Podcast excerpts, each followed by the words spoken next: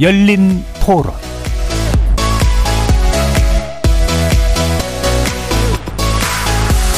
안녕하십니까. KBS 열린 토론 정준희입니다.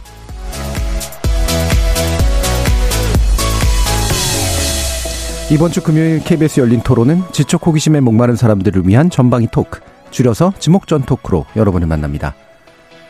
학교 폭력 피해 및 사망을 한 가족을 대리로 변호를 맡았던 권경의 변호사가 세 차례 변론 기일에 불출석하면서 최종 패소한 사건 파장이 커지고 있죠. 대한변호사협회는 권 변호사에 대한 징계 절차에 착수했고 피해자 가족들은 당사자와 소속 법무법인의 손해배상 소송을 제기했다고 합니다. 그러면서 그동안 수면 아래에 있던 문제들이 사회적 이슈로 부상하고 있는데요. 일부 변호사의 직무 태만, 불성실 변호를 문제 삼는 걸 넘어서서 변호사 집단 전체에 대한 신뢰 문제로까지 확장되고 있는 이번 사안, 지목전 토크 1부에서 얘기 나눠보겠습니다. 비혼 축하금에 대해서 들어보신 적 있으신지 모르겠는데요. 여러 기업들이 잇따라 비혼 축하금 제도를 도입하고 있다고 합니다. 기혼 직원과의 복지 차등 문제를 해결하기 위해 비혼을 선언한 직원에게 기혼자와 동일한 혜택과 복지를 제공하는 제도라고 하죠. 1인 가구가 증가하는 시대에 나타나는 자연스러운 현상일 수도 있고 또 복잡한 문제를 다소간 단순하게 대응하는 듯한 느낌도 없지 않습니다. 지목전 토크 2부에서 비혼 축하금에 대한 전방위 토크 진행해 보겠습니다. 열린 토론 지금부터 시작합니다. 살아 있습니다. 토론이 살아 있습니다. 살아있는 토론, KBS 열린 토론. 토론은 라디오가 진짜입니다. 진짜 토론, KBS 열린 토론.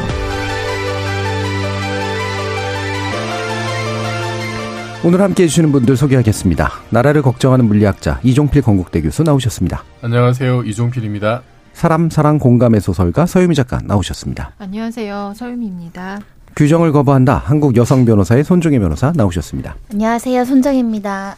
정의와 평등의 정치 철학자 김만권 경희대 학술연구 교수 모셨습니다. 안녕하세요. 김만권입니다. 자, 이렇게 물리학자, 소설가, 정치 철학자 그리고 법률 전문가까지 각기 다른 전공, 개성, 지식을 가지신 네 분의 출연자와 함께 만들어가는 지적 호기심에 목마른 사람들을 위한 전방위 토크. 청취자들의 성원에 감사드리면서 오늘까지 조그만 선물 준비하고 있는데요.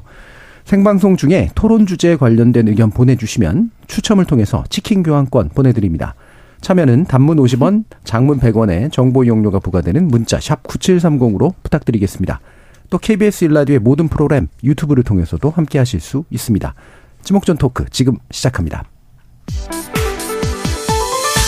KBS 열린 토론. 무책임하죠. 그 자기 직무를 완전 이탈한 건데 우리 아무리 모르는 법을 모르는 사람이지만은 변호를 해주려고 맡아놓고 변호는 안 하고 딴짓 하고 있으면 그게 변호사야? 아 글쎄 그런 게 안 되죠. 그 남의 의뢰를 받았으면 성실히 좀 임해야지. 문제가 많죠. 법을 심판하고 법을 지켜야 하는 사람들이 그런 행위를 저진다는데 문제가 많은 걸로 생각합니다. 변호사협회에서 이번에 뭐 징계한다고 뭐 알고 있습니다. 그래서 불성실한 음, 일로 해서 서민이 피해를 보면 안 되겠다 그런 생각입니다. 예, 저희가 치킨 교환권 드린다고 했더니 네 분께서 갑자기 전화를 꺼내시는.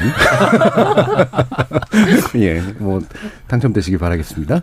예, 오늘까지니까 많은 분들 참여해 주시기 부탁드리고요. 어, 출연자의 픽은 손종혜 변호사님께서 가져오셨는데, 자, 변호사의 불성실, 그리고 업무 태만, 꺼름칙한 얘기실 수도 있는데, 예, 가져오신 이유 한번 들어볼까요?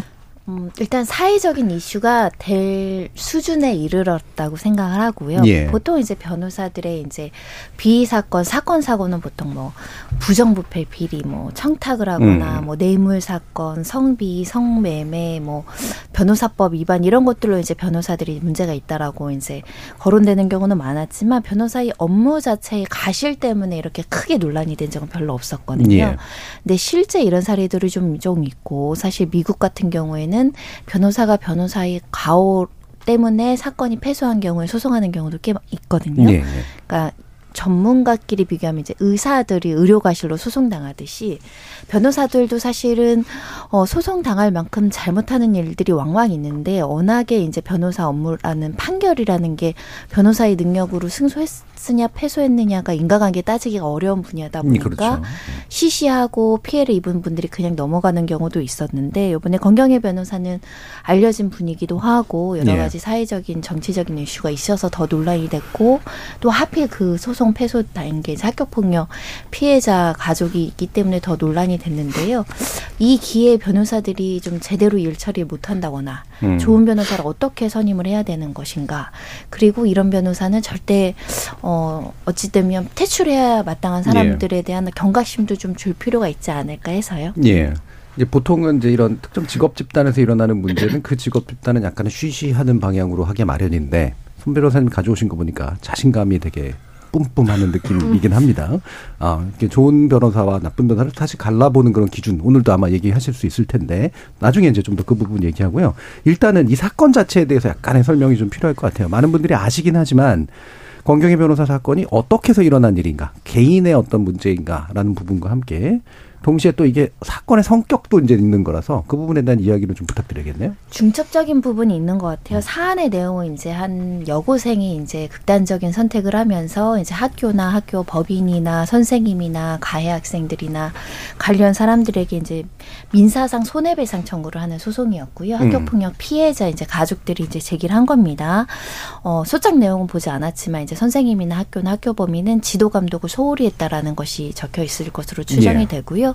또 일부 이제 가해 학생이 특정됐다면 거기에 이제 직접적인 손해배상을 청구할 수 있는 사건인데 어, 알려진 바에 의하면 피고들만 20명이 넘는다고 합니다. 그럼 사실은 이게 사실은 승소 가능성이 높 은 사건보다는 좀 억울함과 그 경위를 찾아가면서 이제 피해 가족들이 마땅히 이제 보호자, 학교에서의 보호자로서 해야 될 사람들과 직접적인 가해행위에 대해 어떤 상징적으로 어, 손해배상을 청구하는 사건이다라고 해석이 되는데 일반적으로는 승소 가능성이 아주 높진 않습니다. 예. 예. 왜냐하면 음. 학교 폭력으로 문제가 됐을 때 교육청이나 학교 범인이 직접적인 손해를 받는 케이스들이 아주 많지는 않거든요. 음, 일부 음. 있기는 하지만 지도 감독을 소홀히 했을 때 이게 어려운 소- 사건을 소송을 진행을 했는데 문제는 어려운 사건이면 사실은 그에 상응하는 노력을 해야 되거든요. 그렇죠. 열심히 싸워서 지는 것과 싸워보지도 못하고 지는 것은 이 원고 측 특히 이제 피해 유가족 입장에서 굉장히 큰 차이기 때문에 일단 1심 소송도 성실하게 진행된 것 같지는 않습니다. 일에 불출석이 있었던 걸로 보이고 예.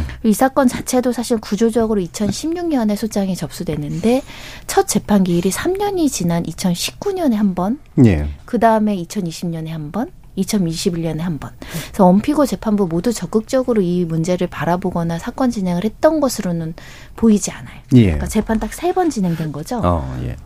그래서 이게 사실은 참 사법 시스템에 대한 문제도 좀 있다. 음. 아마 송달에 좀 시간이 오래 걸리고 피고들이 적극적으로 대응하지 않아서 이런 문제도 있었을 텐데 문제는 2심입니다. 2심에서도 이제 항소를 양쪽에서 했고 피고 측은 일부 패소한 측에서 다퉜는데 그 부분은 인정이 됐고 원고 측은 출석하지 않는 바람에 이제 저희가 법에는 2회 이상 출석하지 않고 또 기일 지정을 했음에도 3회 이상 출석하지 않으면 한마디로 원고가 소송해놓고 출석도 안 해 그럼 소를 없애는 걸로 간주할 거야 이런 예. 쌍불 소치아 제도가 음. 있거든요. 권 변호사가 세번 불출석한 거죠. 예. 예, 그럼으로써 이제 항소 치하라는 이제 결과에 이르렀고 그 결과도 5개월 후에 이제 의뢰인께 고지하는 바람에 업무 태만, 어, 고의에 가까운 불성실한 재판 아니냐라는 문제가 제기된 사건이고요.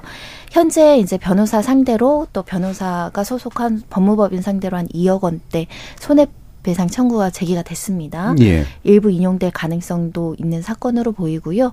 많은 분들이 어떻게 이렇게 변호사 불성실할까 이래도 되나? 음. 가족 그 피해 가족들 정말 안타깝다라는 목소리를 듣고 또 같은 직역에 있는 사람으로서 경각심도 가지고 예. 부끄러운 마음도 가지고 있습니다. 자, 그러면은 이제 다른 세 분들도 이 얘기는 뭐 다 아실 거라. 근데 이게 이제 사건이 부각된 이유가요. 결국에는 이분이 자신의 유명세를 만든 분이잖아요. 여러 가지 이유로. 그리고 한쪽에서는 좋아하는 분들도 있고 한쪽에서는 미워하는 분들도 있다 보니까 더 커졌죠, 이제. 그래서 혹시라도 이제 그런 게 사건의 본질을 안 가렸으면 좋겠다는 생각도 드는데 각자는 이제 보시면서 또 어떤 부분들에 주목하셨는지 한번 얘기를 한번 들어볼까요? 서유미 작가님. 네. 어, 저는 정말 이거 보면서 말이 되나라는 예. 생각을 좀 했었어요. 이 유족들은 이제 딸이 죽은 후에 억울함을 풀어주고 싶었을 거고, 이 어머니 같은 경우도 어, 딸이 죽었지만 2018년도에 그 영정사진을 들고 졸업식에 가실 정도로 딸에 대한 애정이나 어, 이 억울함을 풀고 싶은 마음이 되게 컸던 걸로 예. 알고 있거든요. 그러니까 아마도 굉장히 정말 말 그대로 유명하신 음. 그리고 우리 일을 열심히 해줄 것으로 생각이 되었던 변호사님에게 맡겼고 어 뉴스에 나온 내용들을 보면 그 중간에도 계속 이 상황이 어떤지를 물어보셨던 걸로 나와요. 그러니까 음. 정말 하나도 뭐 마- 맡겨놓고서 신경을 안 쓰신 게 아니라 계속적으로 어 물어봤는데 이 변호사님이 계속 얘기를 안 하시다가 예. 네, 이게 이제 다 패속 다 끝나고 나서 음 자기가 이러이렇게 되었다라고 이제 얘기를 하시면서 이제 굉장히 이게 그 밖으로 나왔는데 이분이 아까 그 말씀하신 것처럼 피고가 사, 34명이나 된다고 하더라고요. 첫 변론기일 잡을 때까지 3년이 걸렸고 이분이 8년 동안 청소 노동자로 지내시면서 8년 동안 이 소송을 계속 준비를 해 오셨는데 어 모르겠어요. 이 이제 딸이 죽은 상태고 아까 말씀하신 것처럼 승소 가능성이 없기 때문에 태만하게 한 건지 어떤 건지는 알 수 없지만 뭔가 이렇게 굉장히 불성실과 업무 태만만 있는 것이 아니라 이 위에다가 의뢰인에 대한 약간 기만, 예, 예. 네 무시, 예 이분을 무서워했다면 이 사건을 음. 되게 두려워했다면 이렇게 했을까라는 생각이 좀 들고 그리고 이제 또 뉴스에 나오는 것들을 보면 말씀하신 대로 약간 좀 이렇게 뭐라고 그럴까 몰아가는 분위기도 있는 것 같아요. 예. 마치 이분이 이제 불성실해서 어 마치 1심의 것까지 뭐못 음. 받게 되는 느낌. 그러니까 사람들이 이제 굉장히 더 많이 분노하게끔. 음. 그래서 정황상 어 우리 약자 그리고 피해자 그리고 일반 서민분들이 굉장히 좀 화가 많이 날 수밖에 없는 그런 사건인 예. 것 같아요. 아무래도 이제 그 피해 입으신 분들, 억울해지신 분들에 대한 공감 때문에 이제 분노가 네. 더 크게 폭발하고 있는 것 같은데 이종필 교수님은 어떠셨어요? 어, 세상에 믿을 사람 없구나 이런. 예, 아, 믿으셨었나요? 어, 그러니까 이분의 이제 그 이름을 처음 들은 거는 이른바 조국 흑서의 예, 예. 저자로 음. 이제 알려져 있어 가지고 어, 뭐 세상에 이제 이런 말하자면 좀 이빠른 어떤 목소리 이런 걸 많이 예. 내셨고 예전에 그 민변에서도 여러 가지 이제. 활동을 음. 많이 그 하신 걸로 제가 알고 있는데 그래서 어 사실은 뭐 몇 년 전부터 그렇게 이제 굉장히 유명해지시고 그리고 조국 일가는 아니면은 뭐 예를 들어서 진보적이라고 하는 예. 사람들 그 그쪽에 있는 사람들의 어떤 위선에 대해서 음. 굉장히 이제 많이 좀 입장을 밝혀온 걸로 알고 있거든요. 예, 그분들의 견해가 이, 이분의 견해상 네네네네. 그 이제 그분 입장에서는 예. 그런 식으로 뭐 진보적이라고 자칭 얘기하는 사람들은 뭐 사생활에서부터 뭐, 예, 예. 뭐 입시나 이런 것까지 좀 철저해야 되지 않느냐. 음. 뭐 이제 그런 취지로 이제 좀 음. 말씀을 좀 많이 하셨던 것 같은데. 예. 어 그런데 정작 그분이 이제 이런 일의 당사자가 음. 된 거니까 상당히 당혹스럽죠. 예. 어, 일단은 당혹스럽고 그 저는 아직도 사실 잘 이해가 안 돼요. 음. 어, 뭐 여러 가지 얘기들은 많이 나오는데 뭐 제가 법적에 돌아가는 사정을 제가 뭐 전혀 예. 몰라서 그럴 수도 있겠습니다만 상식적으로 이게 어, 어떻게 이게 이제 가능할지 음. 구체적으로 정말 이렇게 그냥 납득할 만한 어떤 이유가 있는 건지 뭐 예. 일각에서는 뭐, 뭐 건강상의 문제나 뭐 이제 이런 얘기도 있던데 그래서 저는 구체적으로 정말 그런 게좀 아, 일단 좀 밝혀져야 되지 않느냐라는 예. 생각이 좀 들어요. 그거는 예. 뭐 저보다도 사실은 그 이제 그 의뢰를 맡겼던 분, 음. 어, 그분 피해자 유족들이 사실 가장 답답할 것 같아요. 예. 왜- 세상이 왜 이렇게 됐는지 뭐 8년 동안 음. 그 소송을 준비했는데 그리고 사실 이 사건이 그 어쨌든 학폭 피해자와 관련된 문제고 그 피해자의 억울함을 풀어주는 그 일을 대리하는 이제 일을 했었기 때문에 그분이 어쨌든 또 변호인으로서 상당히 사회적인 인지도가 높은 상황이었고 예. 그러면은 승소 가능성을 떠나서 이 문제는 어쨌든 그뭐 그 누가 법적인 어떤 그 책임을 어디까지 가르느냐 이런 문제를 떠나서 예. 어떤 그 피해자의 어떤 억울함 이런 거를 어떻게든 좀 사회에 더 알리고 음. 그 문제를 좀 더 이렇게 제도적으로 개선할 수 있는 그런 여지를 만들 가능성이 굉장히 크지 않았을까. 예, 아주 성실하게 열심히 했더라면 음. 그뭐 재판 결과와 상관없이 예. 뭐 지더라도 뭐 이게 세상에 널리 알려지고 뭐 미비한 제도라든지 이런 것이 개선될 수 있는 그런 여지가 훨씬 많았을 텐데 그런 아쉬움이 있는 거죠. 예. 오히려 너무 이렇게 정반대로 이렇게 음. 불성실하게 세판을 하는 바람에 이제 그런 어떤 우리가 합법과 관련된 어떤 주의를 한계하고 어떤 뭐 미비한 제도를 고치고 이런 예. 어떤 기회들까지도 사실 좀 다른 요소들로 완전히 묻혀버린 게 아닌가. 음. 그래서 좀 두 배로 안타까운 마음이죠. 예, 두 배로 안타깝다. 음, 일단 이제 아마 이제 납득이 안 돼서 더 네. 예, 지금 황당하신 상태인 것 같아요. 김만근 교수님. 아니 뭐 제가 약간 목이 잠겨있는 상태라 청취자 여러분들의 양해를 구하면서 예. 이야기를 시작하겠는데요. 이게 사실 우리 저희 교수들 입장에서 보면 수업 개설하고 수강 신청하게 해놓고 한 학기 내내 자기가 수업 안 들어가고 학생들이 낙제받게 만든 케이스랑 비슷한 거거든요. 학생들 그래도 안 들어가면 알잖아요. 이게 뭐 그리고 또 이게 또 의사로 치면 의사가 수술 예정을 잡아놓고 그냥 수술실에 안 간 거. 예. 그런 것과 똑같은 건데 그러면 이게 누가 봐도 납득이 안 되는 거죠. 음. 그냥 특히 우리들이 이런 전문직을 이야기할 때 그리고 그런 전문직들 이야기할 때는 또 한편으로 우리가 엄격한 자격 제한을 두잖아요. 예. 학위에 대한 제한이라든지 뭐 자격증에 대한 자격증. 제한, 예. 제한이라든지 그렇게 제한을 두는 이유는 거기에 대한 지식뿐만 아니라 사실 거기에 대한 직업 윤리를 공동체 예. 속에서 공유하게 만드는 건데 이번에 그런 것들이 다 위반이 된 거죠. 음. 그러면 이게 기본적으로 우리가 전문가들의 직업 윤리에 대해서 근본적으로 질문해 볼 수 있는 그렇습니다. 사건이고요. 그리고 또 한편으로는 아까도 말씀드렸다시피 아 이게 정말 사회적으로 세력이 있는 집안에서 의뢰가 들어온 거라면 이렇게까지 무시할 수 있었을까라는 그러니까 결국은 사회 계층이나 사회 내에서의 권력 관계에서도 사회적 약자들이 이걸 요, 뭐, 요- 어떻게 보면 요청했기 때문에 이렇게까지 철저하게 무시당한 건 아닌가라는 음. 생각이 들어서 조금 이게 근본적으로 저희들 이 직업군에 있는 사람들 그리고 전문직에 있는 사람들의 직업 윤리에 대한 기본적인 걸 묻는 어떤 그런 예. 사건이 아닌가라는 생각이 듭니다. 예. 지금 6005님께서 아주 극소수 변호사들의 일이긴 하지만 의뢰인을 우습게 보지 않았다면 일어날 수 없는 일이라고 생각합니다. 라는 말씀 주셨고요. 3288님께서 피해 학생과 유족들에게 두 번 상처를 준 거죠. 기사 보고 제가 다 화가 나서 이 아이의 슬픔은 누가 보상해 줄 건가요? 라는 말씀도 주셨습니다. 어, 지금 일단 우리가 좀 짚어봐야 되는 것 중에 하나가 어, 사실 이게 이제 제일 억울함을 주는 게 어, 저진 것도 진 거지만 아예 봉쇄가 된 거잖아요. 이제 그 이후에 뭐 말을 들면 항소라다 항고를 하다든가 이런 식의 일들이. 이렇게 변호사가 예. 과실로 불출석해서 판단의 기회를 상실한 사유는 재심 사유가 되지 않기 때문에 그러니까요. 예. 이 사유로는 사실은 구제받을 수 있는 제도가 없습니다. 음. 재심 사유가 안 되면 다시 재판할 수 없다. 유일하게 할 수 있는 게 아까 말한 변호사의 가오를 들어서 이제 손해배상 그래. 인용받는 건데 그 지금 피고들 뭐 교육자들 뭐 학생들 이런 가해자들한테 심판받을 기회는 상실됐다고 봐야죠. 예. 그래서 사실은 변호사들이 조금 성격이 예민하고 까칠한 게 드라마에서 많이 그려지잖아요. 왜냐면 변호사들이 반드시 지켜야 되는 게 있거든요. 기간이라는 게 있어. 예. 불변 기간. 예. 이렇게 어떻게 움직일 수 없는 기간이라고 음. 말하는데요. 항소 상고 뭐 2주 안에 해야 된다. 음. 형사 항소는 일주일 안에 해야 된다. 뭐 항고 일주일 안에 해야 된다. 뭐 지급명의 이 시- 기간이 2주 안에 해야 된다. 복잡하잖아요. 이거 하루라도 어기면 다 각하되고 소송 못 하고 예. 항소 못 하고 근데 변호사들이 사건을 한두 건 하는 게 아니라 수십 건 사무실 따라선 수백 건이 진행이 되니까 굉장히 어려운 겁니다. 예. 옛날에는 그걸 다 수기로 수첩에 적어서 직원들이 달력에 기재를 했는데 요즘에는 다 이제 전자 시스템 해가지고 입력하는 그런 게 있거든요. 근데 아직도 수기로 하거나 아마 그 자기들이 아름아름하는 사람들은 사고가 나올 수 있어요. 예. 그래서 벼- 직원이랑 cross check 해야 되는데 여기 하나에서 과실이 발생해서 실제 문제되는 사건들이 꽤 많습니다. 그래서 사실은 의뢰인들도 변호사가 알아서 하겠지만 믿지 말고 같이 챙기는 것도 굉장히 중요하고요.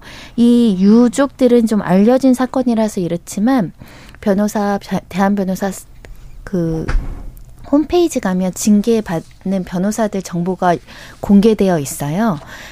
선임하고 소장 안 내고 선임하고 잠적하고 뭐 선임한 돈 다른데 유용한 변호사들 많지는 않- 않지만 일부 있어요. 예. 그리고 징계에 올라오는 사람들은 계속 올라와요. 그래서 음. 꼭 확인해 보셨으면 좋겠습니다. 예.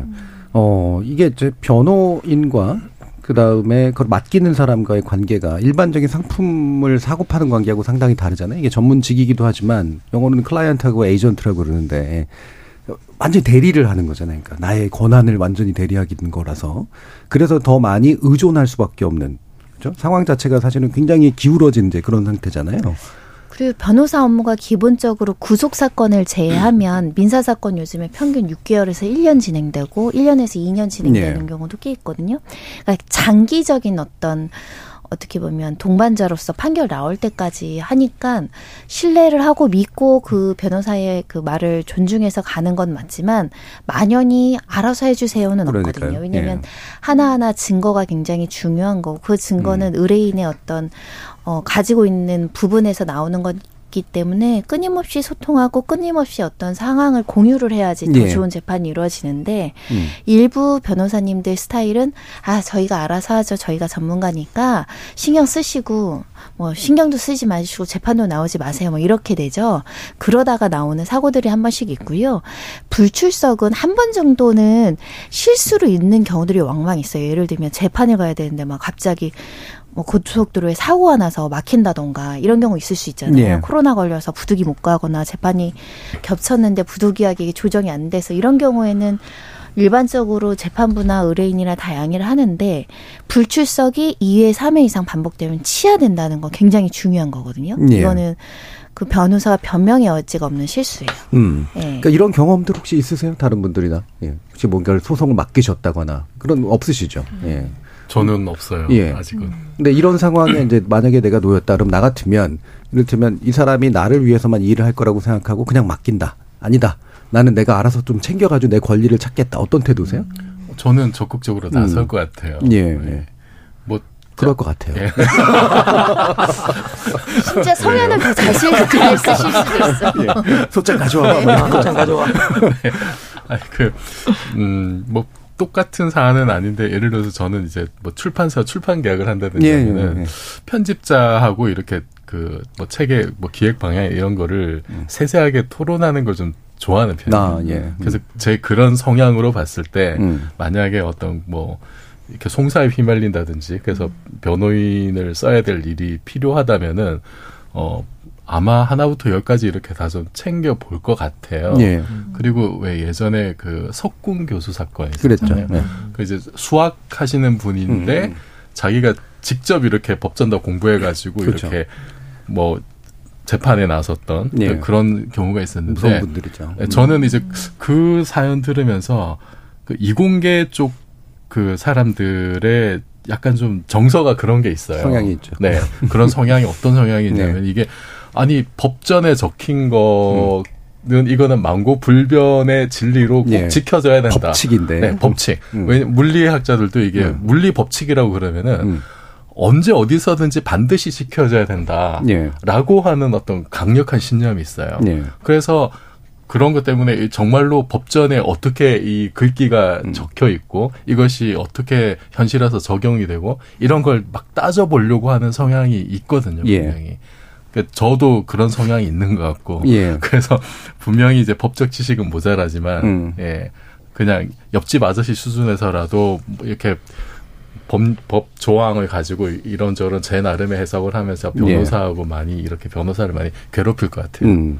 하, 저, 오시면 네, 제가 소통하라는 의미는 사실관계와 증거에 관해서 소통하라는 거지 법률의 해석을 토론하자면 저희 변호사님이 이제 아 제가 저 선임을 못할 것 같습니다 이럴 수가 있고 예. 네, 그래서 저는 이렇게 생각해 우리나라가 이제 변호 그 변호사가 등장하는 드라마들이 이제 많다 보니까 네. 그렇게 제 재판하는 착각들 하시는데 음.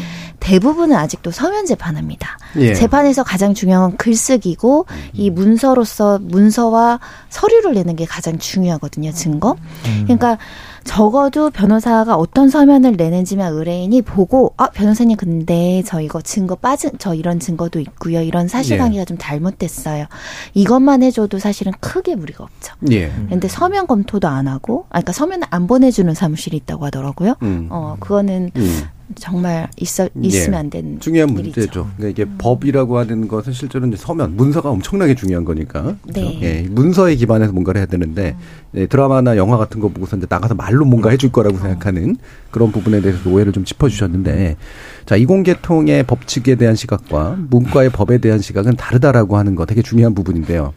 비유적으로 보십니까, 서유미 작가님은? 저는 송사에 휘말리지 말아야 예. 돼요. 그냥 어, 저는 사실 아까 손 변호사님이 예. 다 맡겨주세요. 저희가 알아서 할게요. 아마 그런 변호사님을 원했을 것 같아요. 음. 왜냐하면 어, 송사에 휘말리는 일 자체가 사실은 굉장히 괴로운 일들이잖아요. 예. 그러니까는 이런 일들을 어, 이렇게 막 적극적으로 나서 다투고 싶은 분들도 있지만 이거를 전문가에게 맡기고 생업에 빨리 돌아가고 예, 일상을 그렇죠. 회복하고 싶은 분들도 되게 많을 텐데 저는 아마 뭐 이런 일에 휘말리지도 않으려고 애쓰겠지만 휘말려도 그냥 맡겼을 것 같아요. 그러니까 정말 하늘에 맡기는 거죠. 내가 만난 변호사님이 성실하고 잘해주기만을 바라는 물론 어, 이런저런 것들 요청하셨을 때는 뭐 해드리겠지만 아마 저는 모르쇠로 일관하거나 그래서 그 분이 잘해주시면 뭐 잘 되고 아니면 아마 말았을 것 같은데, 어, 사실은 뒤에 사자 붙은 대부분의 우리가 선생님이라고 불리고 하는 이, 음, 어떤 그 조, 그 뭐죠. 직업을 가지신 분들은 일반적인 서민들한테는 확실히 어려워요. 네. 네 어려운 분들이고, 저는 사실 요번에 뉴스에도 거기 나오는 뭐 징계에도 뭐 견책, 견책이 뭐지? 찾아봐서 음. 아 견책이 이런 거구나. 음. 사실은 모르는 단어도 너무 많고요. 그러니까 이분들이 설명을 해도 잘 모르기도 하고 되게 간략하게 설명해 주면 좋겠는데 그렇게 또 그분들은 사용하시는 언어가 다르니까 그래서 아마 저는 되게 어, 어려워했을 거고 이 그 어머니가 재판 상황을 물으면서도 굉장히 주저했을 거고 미루고 뭐 기다리라고 했을 때도 아마 신뢰했을 거고 음. 그러니까 그 몇 년을 그냥 아마 지나왔을 거라는 생각이 들어요. 그래서 예. 마지막에 만났던 결과는 정말 굉장히 참담했을 거예요. 다른 그 신문을 보시고 어 국민들이 느끼는 거하고는 정말 비교할 수 없을 정도일 거라는 생각이 들어서 어 진짜 말씀하신 대로 이 사건 통해서 되게 많은 분들이 아 이렇게 그냥 맡기기만 해서 되는 것도 아니고 묻기도 하고 그리고 또 아까 말씀드렸던 그 말씀하셨던 그 뭐 변호사 사이트 보니까는 음 참여연대가 운영하는 사이트도 있더라고요. 네. 그 대한 변호사협회에는 딱 공개 기간도 짧고 과거 것까지 이렇게 축적이 안 되는데 참여연대에서 하는 건 변호사 징계 내역을 수집하고 축적해서 음. 해놓는다고 하는데 사실은 일반적인 국민들은 거의 잘 모르거든요. 그렇죠. 그래서 네. 그런 것들도 조금은 더 알게 되는 계기가 된 것 같긴 예. 해요. 이런 부분을 약간 더 이제 약간 유식한 다른 말로 하면 이제 정보 비대칭이라고 이제 부르잖아요. 에이. 그리고 정보가 비대칭한 상태에 놓이게 되면 권력의 차이가 생기죠. 음. 그래서 생기는 이제 문제일 텐데. 자, 이 권력 문제 하면 또 우리 김한근 박사님. 아니, 뭐, 그런가.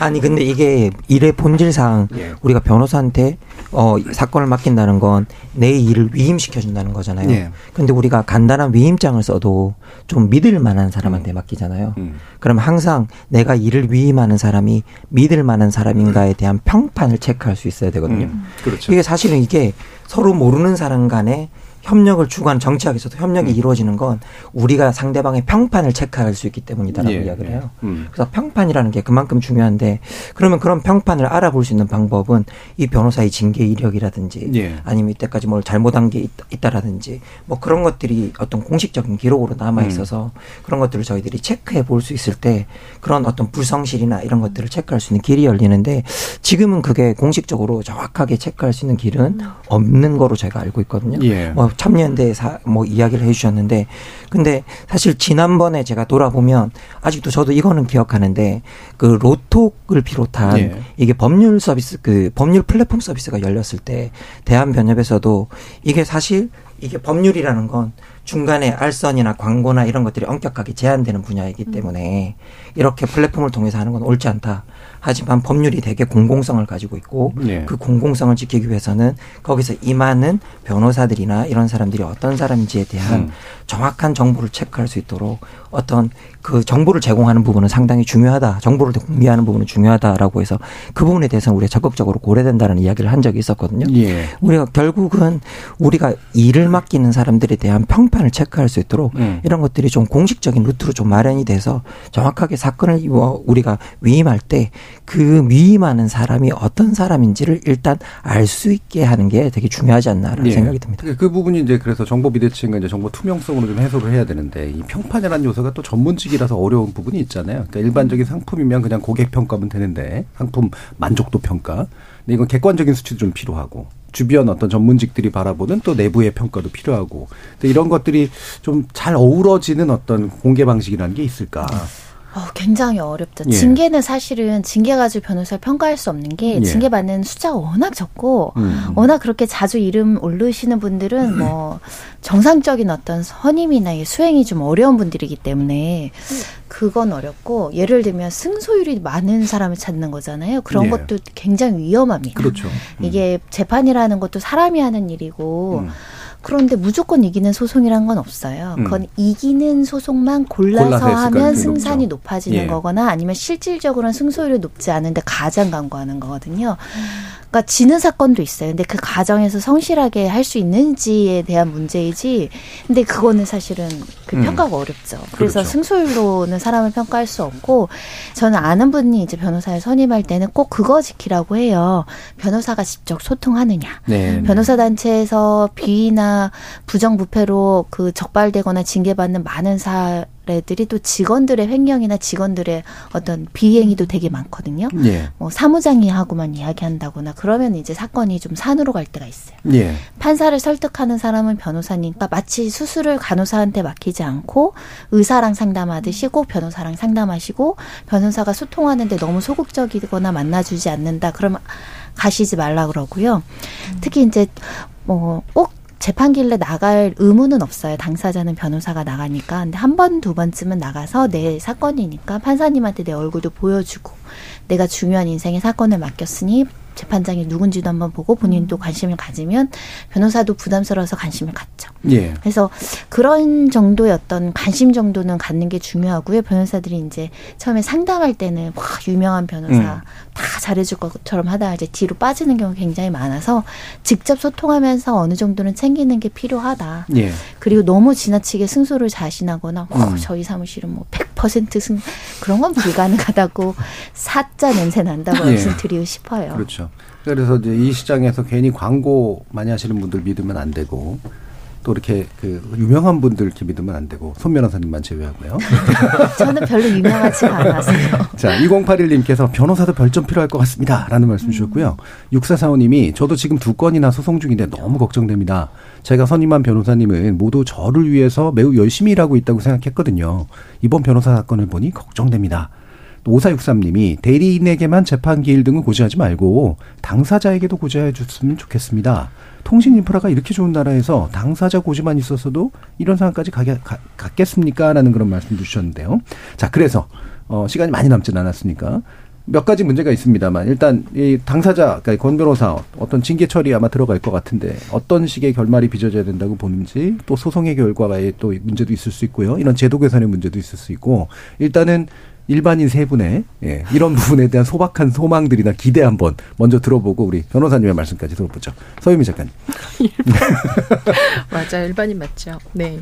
근데 보니까 아까 징계 되게 받는 숫자가 적다고 하셨더라고요. 근데 2016년에도 우리 권 변호사님처럼 그 유사하게 2회 뭐 소송 음. 불출석한 음. 서 이제 소송 취하시킨 변호사님 얘기가 나온 그걸 봤는데 그냥 견책 처분 제일 음. 가벼운 처분이더라고요. 그리고 신문에서도 이제 그 이분 어 아마 수개월 정도의 정직 이상으로는 받지 않을 것 같다라고 물론 이제 여론이 좀 들끓어서 어떻게 될지 모르겠지만 어 근데 아까 우리 이종필 교수님 말씀하셨지만 여전히 이분이 정말 왜 그랬는지 너무 음. 알수 없는 것 같아요. 네. 그래서 음 근데 저는 어떤 것으로 물론 그분도 뭐 자기가 이제 해명할 게 없다 너무 잘못했다라고 말씀은 하셨는데 어, 주변에서 이제 오히려 뭐 이거를 약간 뭐 이래서 그랬고 좀 뭐 이런 상황이고라고 말을 하는 것들이 좀 많아서 근데 아까 사연 주신 청취자분도 계시지만 일반 그 국민분들은 되게 불안하거든요. 네. 네. 이런 일들을 내가 할 수 없기 때문에 내가 내가 아무리 내 몸을 잘 알아도 내가 몸이 아픈데 내 몸을 째서 수술할 수는 없단 말이에요. 음.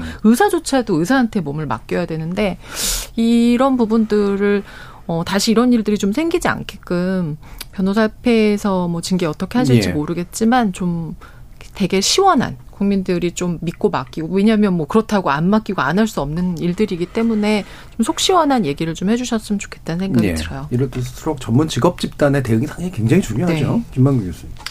뭐 당연히 저도 그렇게 생각이 드는데요. 이번 사건 같은 경우에는 아까도 말씀드렸다시피 직업 윤리를 묻는 거고요. 예. 사실 직업 윤리가 확보되지 않은 집단에게 어떤 신뢰가 안 생기잖아요. 음. 근본적으로 저는 뭐 어느, 어느 하나의 집단이 사회적으로 책임을 지지 못하면서 권력이나 이익만 추구하면 항상 사회로부터 외면당한다라고 생각합니다. 그리고 그렇게 외면당하기 시작하면 그리고 이익 추구 집단으로 여겨지기 여겨지기만 시작하면 어떻게 보면 이게 그 사회적으로 어떻게 보면 관계가 잘 안 맺어지고 그리고 더 나가서 더 궁극적으로는 어떤 자기가 무엇 하든 사람들이 신뢰하지 않는 것들이 생겨나거든요. 그래서 집단 내에서 우리가 신뢰하지 못하는 어떤 그런 일들이 생겨났을 때 그리고 이번에 보면 이게 사실은 전 국민에게 의심을 불러일으킨 사건이었잖아요. 네. 그리고 정말 이런 일이 도대체 어떻게 가능하지? 라고 했는데 또 그걸 파보니까 이게 정말 가능한 이 사건이 종종 일어난다고 또 하니까 음. 종종 일어난다고 하니까 여기에 대해서 우리 변호사 협회 쪽에서 어, 변호사 이 집단 쪽에서 예, 하나의 직업윤리로서 우리가 이런 일은 정말 하면 안 된다라는 것 그리고 그 여기서 강력하게 어떻게 처분하느냐에 따라서 그리고 변호사 집단에 대한 신뢰도를 또 음. 회복할 수 있는 부분이라 이 부분에 대해서는 좀 이번에 이번을 계기로 해서 어떤 변호사 집단의 신뢰를 오히려 회복하는 음. 어떤 전화 어, 뭐 회복이 뭐 기회로 좀 삼았으면 좋겠다라는 예. 생각이 듭니다. 음, 이종필 교수님. 예, 저뭐 대체로 동의하는데 그 직업 윤리를 그 당사자들에게만 만, 맡겨 음. 놓을 수 있을까? 예. 그 사람들의 어떤 도덕적 각성, 음. 그걸로 한계가 좀 있을 것 같고, 음. 저는 그 청취자분께서 말씀하셨던 변호사 별점 음. 굉장히 딱 꽂히더라고요. 예. 그 교수들도 사실은 강의 평가 같은 거 네, 굉장히 살 떨리거든요. 음. 사실은 옛날에 제가 대학 다닐 때만 하더라도 감히 어떻게 학생이 교수를 음. 평가해 이런 생각이었지만 21세기 들어서는 너무나 당연하게 네. 아니 교수라면 당연히 평가를 받아야 되는 건데 그러면은 변호사도 좀 그런 뭐 완전히 똑같지는 않겠습니다만 그런 요소들이 적극 도입돼야 되는 게 예. 아니냐. 사실 음. 로스쿨 바뀌고 하면서 변호사 수가 늘어나면서 그 시장에서의 경쟁이 좀 옛날보다는 많이 높아졌고 그래서 법률 서비스에 대한 접근성이 높아진 건 사실이라고 예. 알고 있는데 하지만 여전히 좀 부족한 부분들 이건 좀 더좀 음. 좀 메꿔 나가야 될 것 같습니다. 예. 그 평가의 주체도 사실 또 중요하죠. 아까도 말씀드렸던 것처럼 예, 의뢰인의 평가만 또 일방적으로 하면 안 되는 부분도 있을 테니까. 자, 변호사님. 일단은 직업 윤리라는 거는 간단하게 책임감이죠. 그러니까 각자의 어떤 모든 국민이 다양한 직업 속에 책임감이 있지만 어찌됐든 전문가로서의 법률가는 고도의 또 전문적인 지식을 요구하니까 거기에서 이제 책임감이 없이 불성실하게 했을 때는 이 사건처럼 굉장히 심각한 피해를 야기할 수 있다. 권 변호사님은 징계와 상관없이 사실 당분간을 변호사 활동 굉장히 하기가 어렵죠. 그렇죠? 사회적인 네. 비난을 많이 받으셔서. 근데 사실 저는 경경의 변호사보다 더 나쁜 변호사 사건 많이 봤거든요. 음. 그걸 좀 추적해서 뭐 이렇게 추적 프로그램들이 좀 다뤄줬으면 좋겠습니다. 음. 정말 예. 이거는 가실 손해배상이잖아요. 음. 고의 손해배상이 일으키는 변호사님들이 있어요. 예. 이분들 유야유모야 넘어가는 사건을 참 제대로 이렇게 그러니까 직업군 중에 일부는 항상 일탈이 있고 비위가 있고 나쁜 사람 진짜 사기꾼들이 있거든요. 이번도 좀 요번에 제대로 한번 누가 달아줬으면 좋겠다라는 생각 해봅니다. 음. 예. 그래야 유사 피해가 없죠. KBS 3, 4보도 하시는 분들께서 예, 제보 받으시면 될 것 같습니다. 넷플릭스에서 나는 뻥이다. 그래야 이제 변호사라고 막 그 법정 가서도 좀 봐주고 이렇게 약간 음. 같은 직업끼리 좀 으쌰으쌰 그렇죠. 봐주는 네. 그런 거 있잖아요. 이제 예. 그것도 깨트릴 때가 됐죠. 예. 음. 혹시 그 뭐 예를 들면은 미워서 너무 잘 나가서 네. 어, 질투로 또 뭐 이렇게 제보하는 경우 없을까요? 어, 옛날에 음. 이제 판사 검사 평가 제도가 들어왔을 예. 때그 되게 항의가 많았어요. 음. 아니 재판진 사람이 다 판사님한테 나쁜 거 후기 올리고 그렇죠. 예. 벌점 주면 어떡하지? 근데 음. 몇 년 시행해 봤더니 일단 합리적인 평가가 나와요. 예, 음. 예, 알겠습니다. 자, 합리적인 평가가 나오고 있다. 뭐 반가운 이야기인가 하고요. 자, 이런 부분에서 제도 개선과 함께 직업 집단의 각성 그리고 의뢰하시는 분들 스스로의 준비 이런 것들이 다 중요할 것 같습니다. 자, 1부는 이 정도 내용으로 정리해 볼까 하는데요. 어, 이어지는 또 2부에서는 새로운 내용과 함께 여러분들 얘기 나눠보도록 하겠습니다. 지금 여러분께서는 KBS 열린 토론과 함께하고 계십니다. 토론은 치열해도 판단은 냉정하게. 복잡한 세상을 바꾸는 첫 걸음은 의외로 단순할지도 모릅니다. 평일 저녁 7시 20분. 당신을 바꾸는 질문.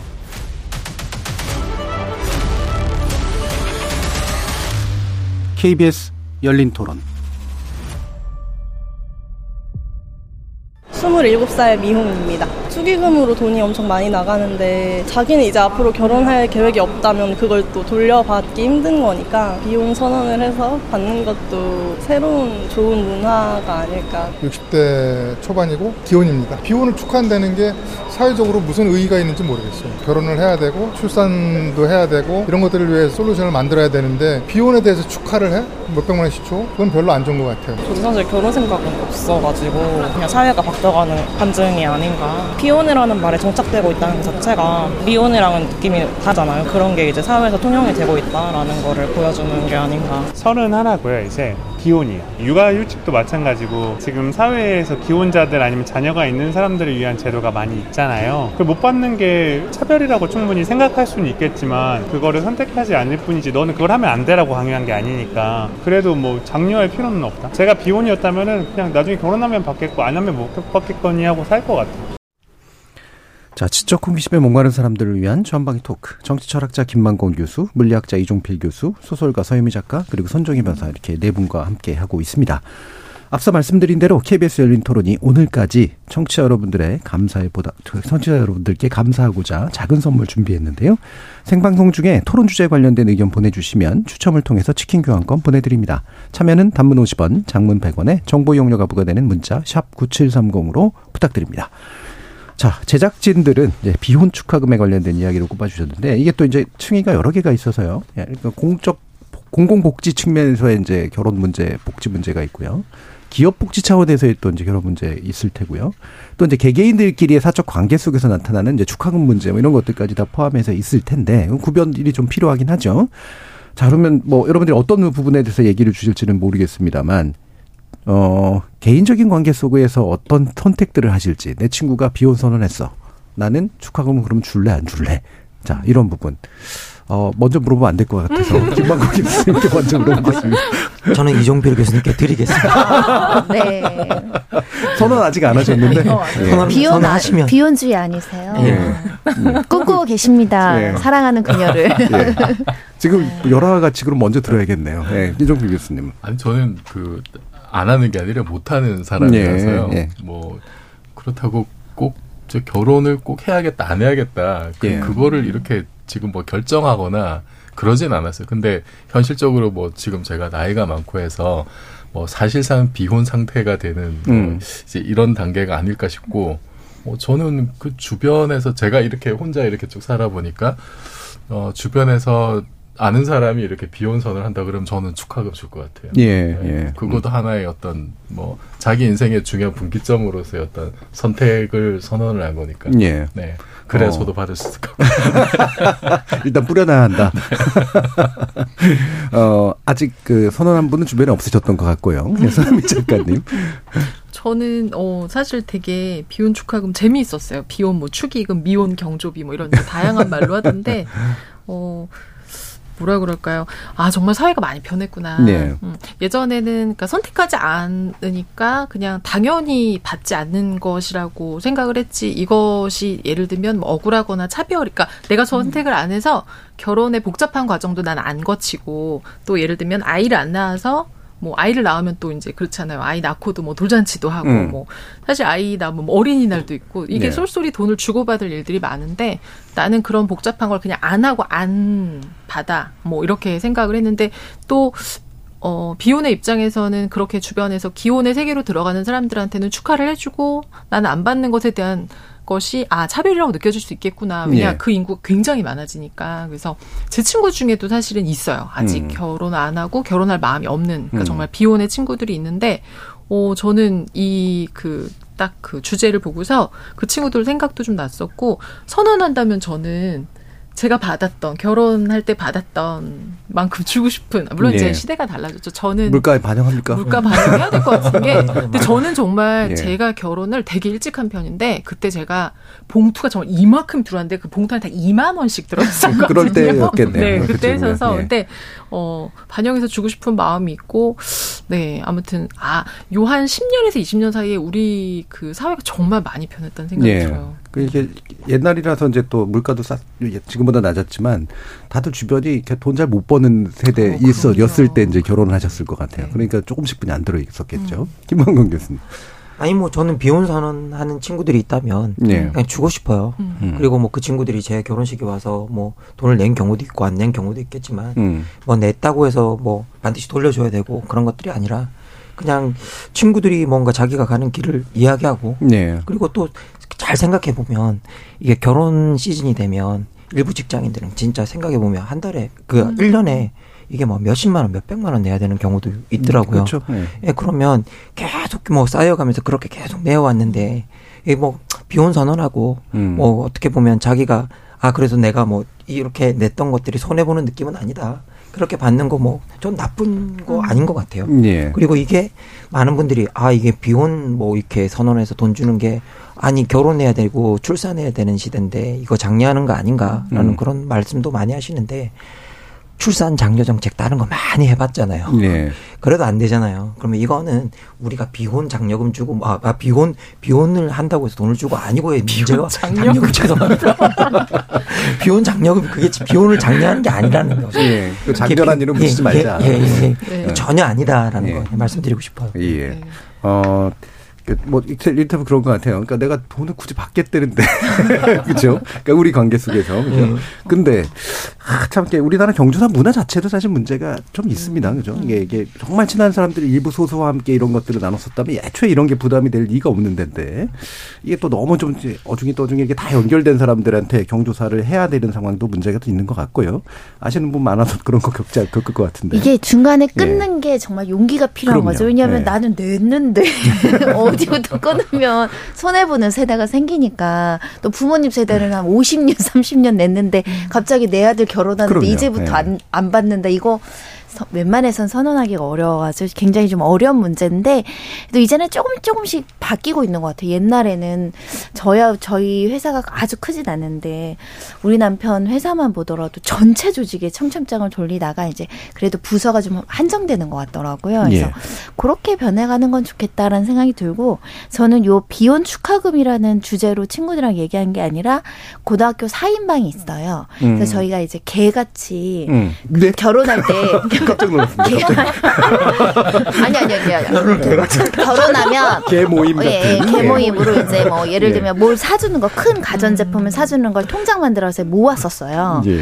근데 처음 먼저 결혼한 친구가 있었고 그 두 번째가 제가 결혼했거든요. 이제 음. 서른쯤 스물아홉 살쯤 결혼했거든요. 예. 근데 지금 10년이 넘도록 그 친구 한 명이 안 가고 있고 예. 중간쯤 몇 년 하다가 우리가 그거 통장 그냥 뭐라고 하지 해지해서 예. 그 결혼 안 하거나 그 친구들한테 그냥 돈 줬어요. 음. 그렇죠. 결혼을 언제 할지 모르겠어가지고. 개라고 하는 건 그게 맞죠. 네. 네. 언제까지 음. 뭐 결혼하라고는 할 수 없고 음. 결혼하는 거야 그 그 친구의 선택이고 안 할 수도 있고 그래가지고 그냥 그 개 모임 통장을 제까지 쓰고 나머지 남는 금액을 정산해서 그 친구들한테 예. 돌려줬는데 어 굉장히 합리적으로 처리한 것 같아요. 안 그랬으면은 누군가 예. 그만 넣자라고 음, 그렇죠. 하지 않아서 지금까지 넣고 있었을 음. 거라서 이런 건 자연스러운 주제인 것 같아요. 예. 8356님께서 저도 비혼 축하금 받았어요. 직장에서 받은 건 아니고 대학 동기회에서 주더군요. 몇 살까지 결혼하는 동기 주는 거라면서요. thank you죠. 라는 말씀 주셨고요. 9067님이 비혼 축하금 아주 좋습니다. 안 그래도 결혼도 못해서 속상한데 남의 결혼 축의금만 내느라 고생하잖아요. 조금이라도 위로가 됐으면 좋겠습니다. 자, 이성훈님은 개인이 비혼 선언을 할 수는 있으나 기업에서 축하금을 준다는 건 장려금의 의미로 곡해될 소지가 있습니다.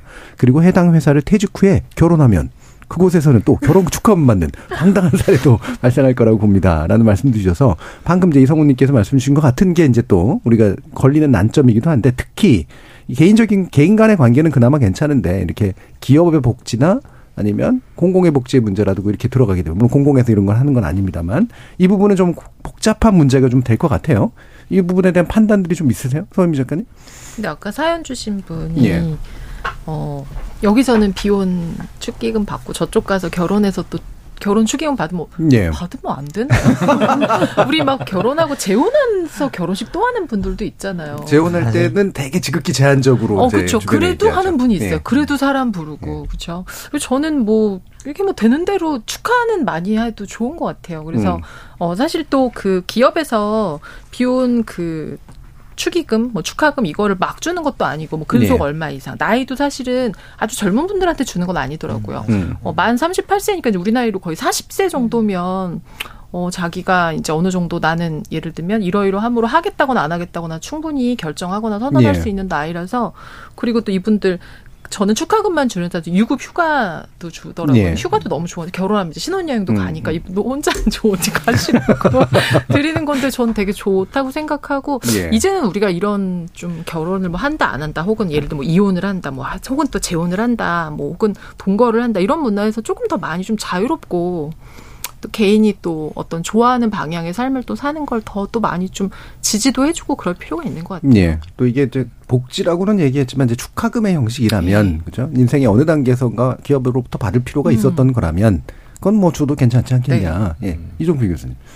그 비혼 축하금이 이제 지금 일부 대기업에서 시행을 하고 예. 있는데 그게 보통 사내 근로복지기금에서 나간대요. 음. 그 여기에 대해서 고용노동부가 뭐 얘기를 한 게 있는데 이게 과연 근로복지기금으로 나가는 게 맞느냐. 그쵸. 예. 라고 해서 고용 노동부에 문의를 했는데 그 노동부의 회신이 보니까 그렇죠. 결혼 축의금은 혼인이라는 법률 사실이 발생하고 생활 원조의 성격이다. 그렇죠.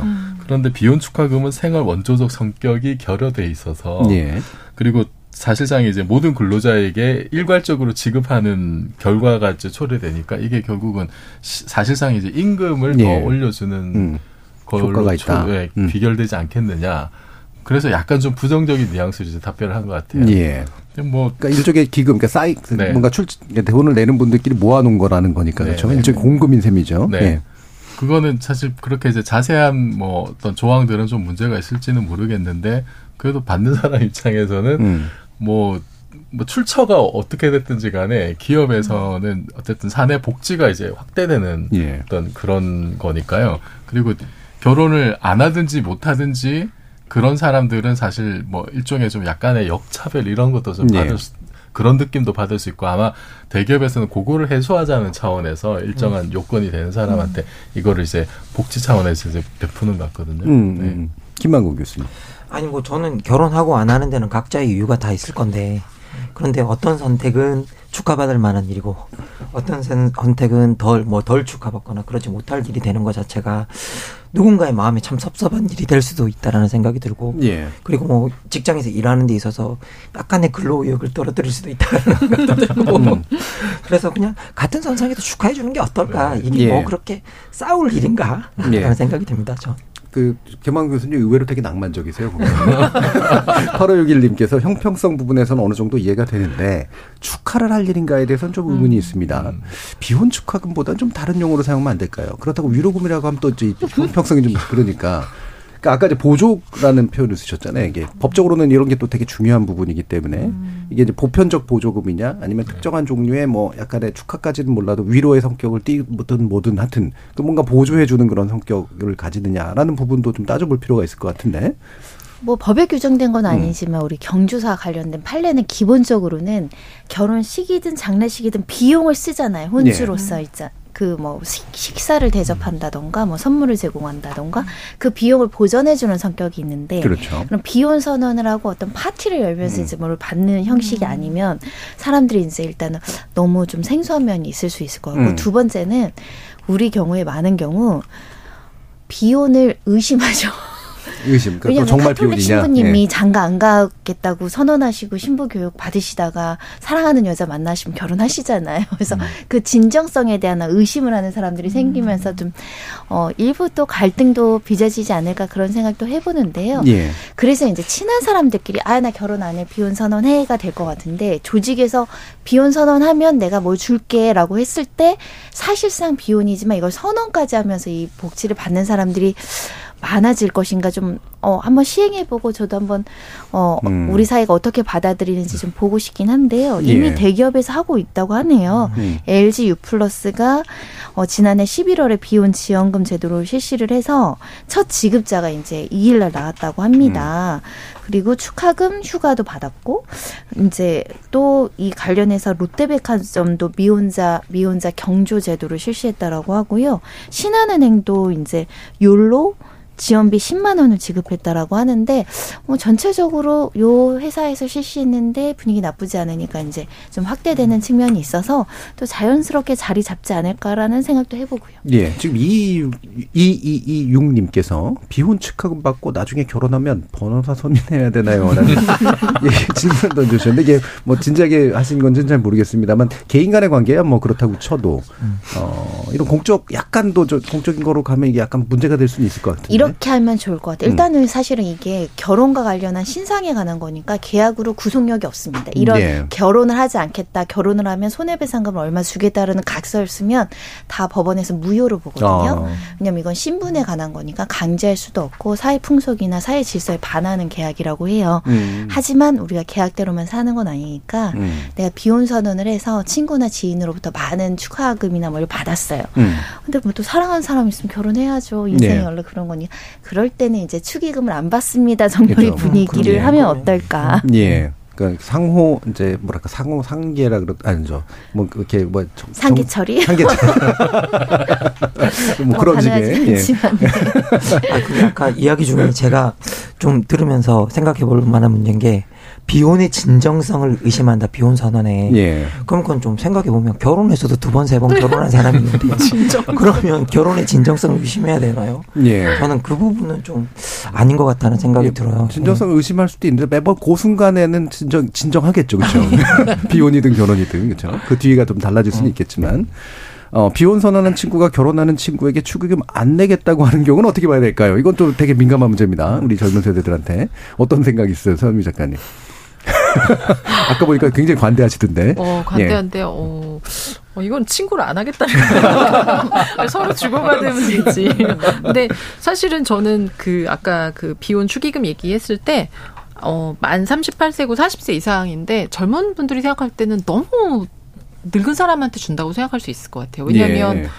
어. 그 정도까지 버텨야 되느냐, 뭐 이런. 그렇죠. 음, 내가 이걸 받으려고. 나는 음. 그냥 아예 뭐 예를 들면 음. 뭐 성인이 되고부터 나는 뭐 대학을 졸업하고 직장이 되고부터 나는 결혼에 대한 생각 아예 없는데 그럼 나는 그 나이까지 내가 버텨서 진정성을 내 온몸으로 어, 보여준 다음에 나 그걸 내가 받고 이 회사를 예. 2년을 더 다니 뭐 이런 생각을 할 수도 있을 것 같아서 어, 네, 20대한테는 되게 멀다고 느껴지지 않을까라는 생각도 좀 들고. 음. 왜냐면 20대도 결혼은 또 하기는 하니까. 그래서 아무튼 이거는 되게 지금 사실 우리는 좀 나이가 많잖아요. 여기 그렇죠. 예. 나이가 많잖아요. 근데 예. 우리가 사실 20대를 잘 모르고 하는 얘기일 수도 있을 것 같아요. 20대 예. 후반, 30대 초반에 진짜 막 직장 생활을 막 열심히 하는 그런 분들한테는 어, 분위기가 정말 좀 다르지 않을까 하는 생각도 사실 들어요. 예. 사실 뭐 요런 것에 대한 나름대로 설문조사 결과나 이런 것들도 좀 있어서 근데 분위기가 좀 바뀌어가고 있는 거는 좀 많이 보이죠. 예를 들면 네. 이제 결혼하겠다 안 하겠다라든가 자녀를 갖겠다 안 음. 하겠다라고 할 때 이제 어, 반드시 해야 된다라는 비율이 확실히 쭉 떨어지고 있는 거 이런 모습들은 분명히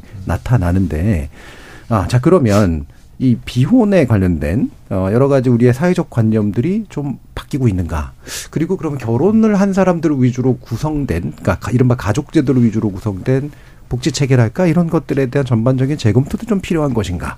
이 부분에 대해서 약간 논쟁적인 사안이긴 한데 한번 견해를 여쭤볼게요. 김만규 교수님. 뭐 이렇게 그 결혼을 꼭 해야 되나 말아야 되나 뭐 우리가 그런 것도 생각해 볼 때 사실 그거에 대한 인식 변화는 많이 되어 온것 같아요. 네. 실제 보니까 1998년에 결혼을 해야 된다고 답한 사람이 이 통계청의 사회조사 결과를 보면 정체, 전체 응답자의 73.5%였어요. 네. 그런데 2020년에는 51.2%밖에 그렇죠. 안 됐고요. 그래서 결국 그리고 특히 20대 남녀 중에서는 결혼이 필수라고 답한 비율도 34.5%밖에 음. 안 되고 있고 그런데 결혼을 왜 뭐 왜 안 하겠느냐라고 물어봤을 때 남성과 여성이 대답하는 어떤 이유들이 좀 다른 부분이 있는 것 같아요. 남성들은 현실적으로 결혼 조건을 맞추기가 어려워서 결혼을 안 한다라고 이야기를 하고 있고 여성은 주로 가부장제 때문에 예. 결혼을 아직 안, 안 하겠다라고 이제 이야기를 하고 있는데요. 근데 또 실제로 또 이게 인구보건복지협회라는 곳에서 20, 2020년 6월에 여론조사를 할 때 이런 질문을 했대요. 성공하거나 재정적으로 여유가 있는 사람이라면 뭐 무엇을 선택할 것이다 라고 물었더니 여성의 64%는 비혼을 썼고 음. 남성의 76.8%가 결혼을 썼대요. 예. 그러면 성별에 따라 정반대. 예, 음. 그렇죠. 정반대 결과가 나온다는 음. 거죠. 그럼 이런 인식의 차이가 어디서 나오는가를 우리가 좀 살펴보고 예. 근본적으로 이런 문제를 좀 해결하는 방향이 오히려 저 근본적인 대책이 아닐까 좀 예. 싶은 생각이 듭니다. 예. 예. 이런 게 참 복잡한 게 결혼을 안 하거나 또는 못 하거나 뭐 여러 가지 이유가 있는 사람들에 대해서 이렇게 그릇된 인식을 가질 필요는 없는데 또 반대로 이제 결혼은 할 만한 것이신 사회를 또 만들어야 되는 것도 그렇죠. 좀 있는 네. 거잖아요. 이두 가지가 다 같이 해결돼야 된 그런 문제겠죠. 미래에 관련된 거니까요. 또 이종필 교수님 견해 한번 주시죠. 저는 그 저출산과 비혼은 사실 같은 원인에서 파생된 쌍생아라는 예. 생각이 이제 많이 들고요. 저 방금 말씀하셨던 그런 지표들이 굉장히 시사하는 바가 이제 크다고 보고 음. 그리고 어 지금은 SNS 시대고 디지털의 시대고 해서 사실 옛날에는 그냥 나와 내 주변 내 동네 내 근처에 있는 사람들의 음. 어떤 생활만 알고 지냈다면 지금은 지구 반대편에 있는 사람이 뭐 하고 있는지도 이제 다 알고 있는 세상이고 그래서 전반적으로 좀 어떤 결혼 생활에 대한 어떤 기준 비교 기준이 실제 평균보다 굉장히 높을 것 같아요. 음. 어, 그래서 또 우, 한국 사회는 이게 어, 어떤 뭐 오랜 세월 동안 어떤 특정한 상태에서 안정적으로 유지가 되면서 서서히 이렇게 발전해온 나라가 아니라 짧은 시간에 굉장히 급격한 변화를 많이 겪었기 때문에 세대 간의 어떤 그 기준점 이런 것도 너무나 다르고 예. 그러니까 당 이제 남자들 입장에서는 사실 남녀를 불문하고 내가 지금 이 상황에서 사회 경제적인 조건에서 지금 내가 결혼을 하는 것이 과연 합당한가 내지는 내 인생 전체를 봤을 때 이게 올바른 선택인가라는 생각을 옛날보다 훨씬 더 많이 하게 되는 것 같아요. 거기에 예. 대한 부정적인 판단을 내릴 요소들이 옛날보다는 한 100만 배는 더 커지지 않았는가라는 음. 생각이 들고 그래서 어 과연 그러면 이제 결혼 생활을 장려하는 것이 그냥 무턱대고 결혼하면 좋은 거다 결혼해서 애 낳아라라고 음. 그게 강요한다고 될 일도 아니잖아요 사실은 예. 그럼 사회 전체적으로 결혼을 해서 애 낳고 사는 것이 정말로 인간으로서 굉장히 행복하고 어 한 번쯤 해볼 만한 일이다 라고 하는 걸 사회가 스스로 보여주고 증명하면 되는 거거든요. 예.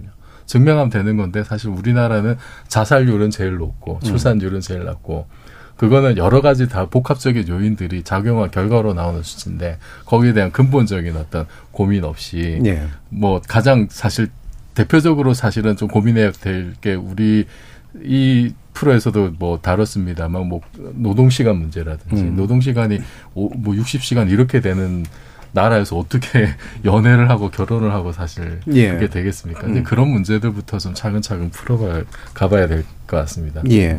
아까 김만공 교수님이 설문조사 인용한 결과에 있으셔가지고요. 재정적으로 여유 있는 사람들의 선택 에 관련된 설문조사 인구보건복지협회가 2020년 6월 8일에서 11일 사이에 실시했다고 합니다. 요거는 중앙선거 여론조사심의위원회 참고하실 필요가 없는 내용입니다. 예. 잠깐 수치가 나와서 일부러 저희가 찾아가지고 좀 말씀을 드렸고요. 관심 있는 분들 한번 찾아보시면 좋을 것 같고. 송 변호사님. 그 비호는 자의도 있고 타의도 있잖아요. 어찌됐든 우리 사회에서 벌어지는 것이고 또 결혼하기를 원하는 부모 세대나 또 출산의 문제나 이런 것들을 생각하면은 비혼을 적극적으로 장려해서는 안 된다는 목소리도 분명히 존재는 하거든요. 네. 근데 제 생각엔 비혼 혼자 사시는 1인 가구 굉장히 늘어날 걸로 보이고요. 그러니까 결혼 제도를 활용하지 않을 뿐 사실상 동거, 그러니까 동거와 사실한 사실혼의 중간 정도 형태의 가족 형태는 계속 많이 늘 것 같아요. 예. 그래서 일단은 비혼을 하더라도 연애를 안 하거나 사람을 안 만난다는 건 아니기 때문에 보통 이제 프랑스나 이런 여러 가지 유럽의 제도를 이제 차용을 해서 사회 동반자법 뭐 예. 해가지고 여러 가지 이제 법률 개정의 움직임도 있긴 한데 결국은 사회복지 시스템이 이제 비혼 가정이나 이런 1인 가구에 좀 어, 사각지대가 있다 보니까 이런 논의도 좀 제도권에서 예. 이야기를 나누면 사실 비혼 축하금은 이례적인 조치잖아요. 예. 근데 이제 보통은 비혼 가족, 특히 이제 남편도 아닌 남자친구도 아닌 어떤 사람과 살고 있는데 사회에서는 뭐 여러 가지 제도에서 어, 음. 그 손해를 본다라는 느낌? 같은 세금 내고 있는데 그런 부분에 대한 개선도 좀 필요해 보인다. 특히 의료보험이라든가 사회보험 제도에 관해서는 오히려 축하금보다 이런 게 더 필요한 거 아닌가 그런 생각 해봅니다. 음, 서현미 작가님. 근데 진짜 비혼이든 결혼이든 이제 뭘 장려한다고 출산이든 예, 예. 장려란 말 자체가 예, 촌스럽다는 말씀이시죠.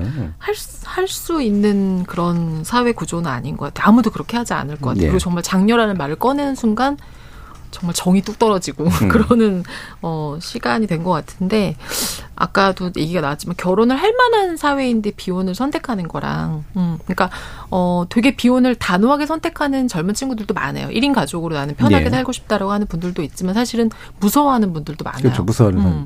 왜냐하면 음. 나이가 들면 외로워질 걸 알고는 있고 누군가와 함께 있는 게 혼자인 것보다 낫다고 생각하는 분들도 있지만 우리가 아까 앞 시간에서 봤던 것만 해도 학폭 때문에 아이가 자살을 하는데 예. 그 아이의 문제를 부모가 해결하려고 하지만 그 아이 영정사진 들고 졸업식에 왔는데 선생님이나 교장 선생님 같은 분이 왜 왔냐? 음. 저 뭐냐? 누가 음. 들여보냈어? 뭐 이런 말들을 듣는 세상에서 그 젊은 사람들이나 이런 분들이 어, 할 수 있는 생각이라는 게, 야, 나 혼자 살기도 힘든데 내가 자, 결혼해서 가족을 건사하고 자녀를 낳는데 내가 얘를 보호할 수 없다라고 생각을 한다면은 이럴 거면 혼자 사는 게 낫다라는 생각을 너무나 할 수밖에 없을 것 같고 그러려면 가능성을 줄이기 위해서 결혼도 더욱 안 하고 싶어지고 근데 음.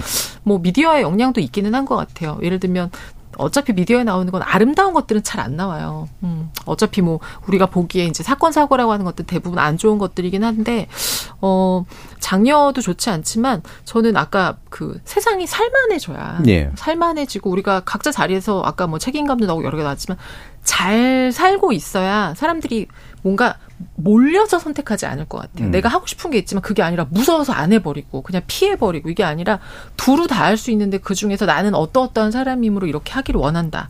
이게 젊은 사람들한테 좀 되어야 되지 않을까. 예. 젊은 분들이 의외로 어, 아기를 낳고 싶어 하고, 그러니까 결혼을 안 해도 아기를 낳고 싶어 하는 네. 분들도 상당히 사실은 많거든요. 그렇죠. 네. 이런 게 이제 새로운 가족 구성에 관련된 이제 네. 그런 문제인데, 우리가 비혼하면 또 무조건 가족 구성과 상관없을 것처럼 음. 또 생각하는 것도 이제 과거식 사고니까, 김만 교수님 뭐 말씀 있으세요? 뭐 저는 늘 가족의 음. 범위와 가족의 어떤 정의를 좀 바꿔야 된다라고 생각을 음. 하고 있고요.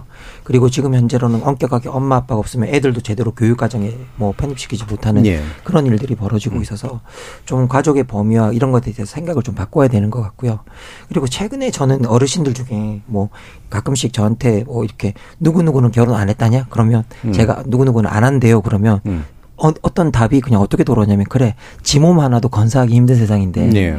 뭘 그렇게까지 꼭 결혼을 할 필요가 있냐 음. 이렇게 대답하는 어르신들도 상당히 많이 늘어나고 있어요 네. 생각해 보면 이건 결국은 개인의 삶이 너무 팍팍해지고 있고 음.